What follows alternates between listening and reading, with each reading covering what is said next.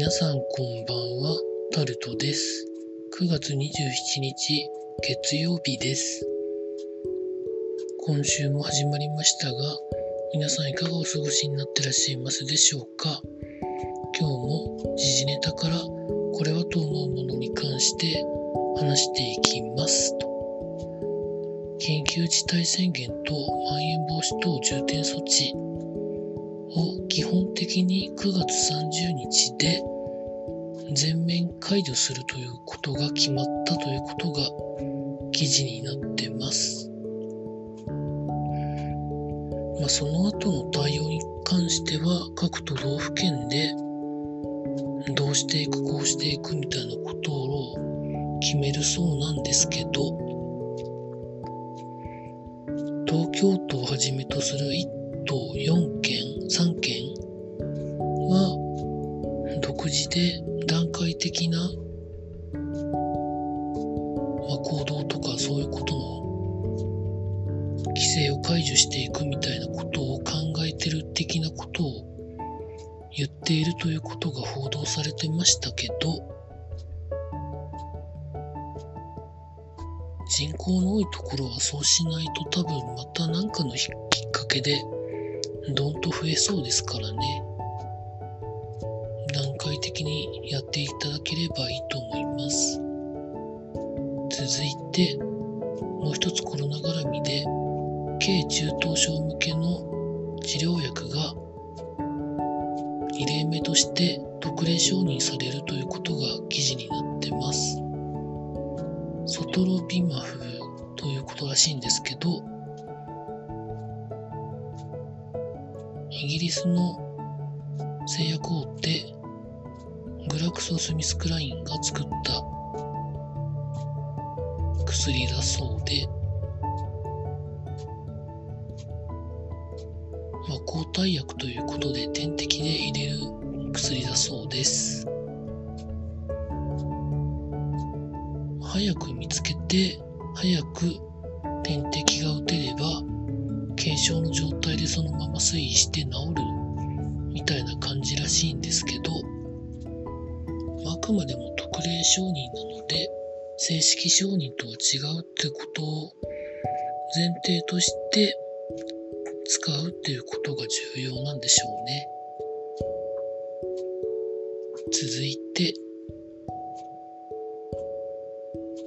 今中国で不動産の会社がどうなるんだろうということでいろいろ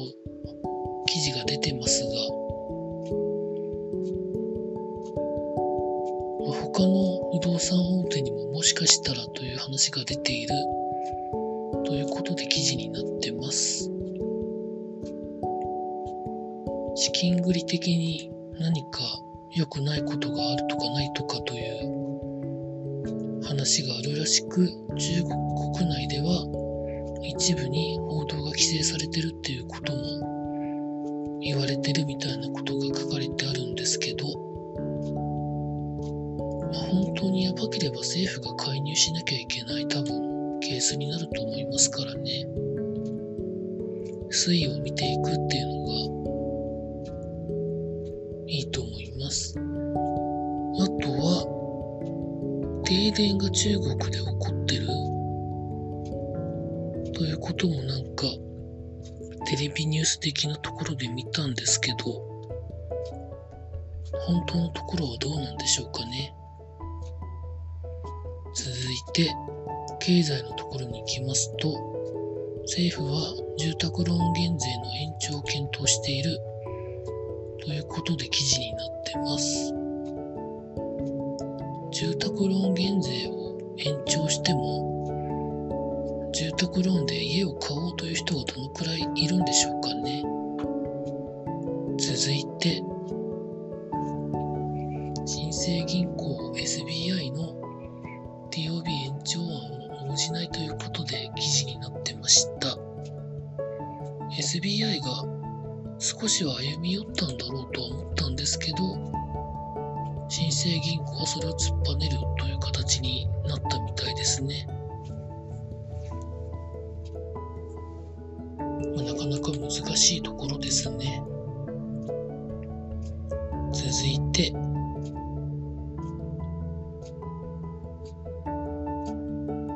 名古屋市立大学で残業代が一部未払いという記事が上がってたりもしてます。続いて、野球や J リーグで人数緩和実験をする方向ということが記事になってます。先ほども言いましたが、緊急事態宣言やまん延防止等重点措置が解除された後に人数を増やしたりして実際どうなるのかっていうのを実証実験をするためにイベントとして野球や J リーグが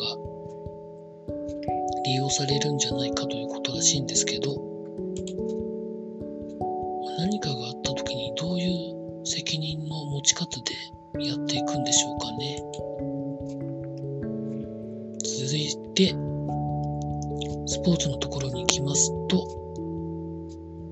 大相撲の白鵬関横綱が引退を申し出ているということで記事になってます。相撲協会と横綱審議委員会で、まあ、なんか話し合いがあったらしいんですけど、横綱審議委員会では、なんか態度がちょっとなという話が出たらしいんですけど、横綱は横綱は下には下がれないですからね。横綱は引退廃業のもう2つしかないので、まあそこのあたりはと思うんですけどね。確かに勘に触るような態度を白鵬関は取ったとは思うんですけど、土俵の中の成績に関しては、まあ過去最高なわけじゃないですか。そこのあたりはちゃんと評価してあげてもいいんじゃないでしょうかね。横綱になって何が何でも勝とうみたいな取り口をやるのがかっこ悪いみたいなことも言ってる方いましたけど、でもそのくらい横綱が勝ちたいっていう思いを前面に出して取り組みをするのはいいんじゃないでしょうかね、と思いました。続いて、陸上の大迫選手が会社を建てるということで記事になってます。記事の中では選手の育成事業などを展開していこうみたいなことを言われたそうです。本当にそのプロスポーツクラブというものをちゃんと作って、まあ、その中で選手育成とかをやっていく方が従来の学校組織に頼っていきながらの選手育成には本当トップ top of top を狙うところの選手って作っていくの難しいんじゃないのかなと思って私はいます。最後にエンゼルスの大谷翔平選手が10勝目を狙って先発したんですけど7回に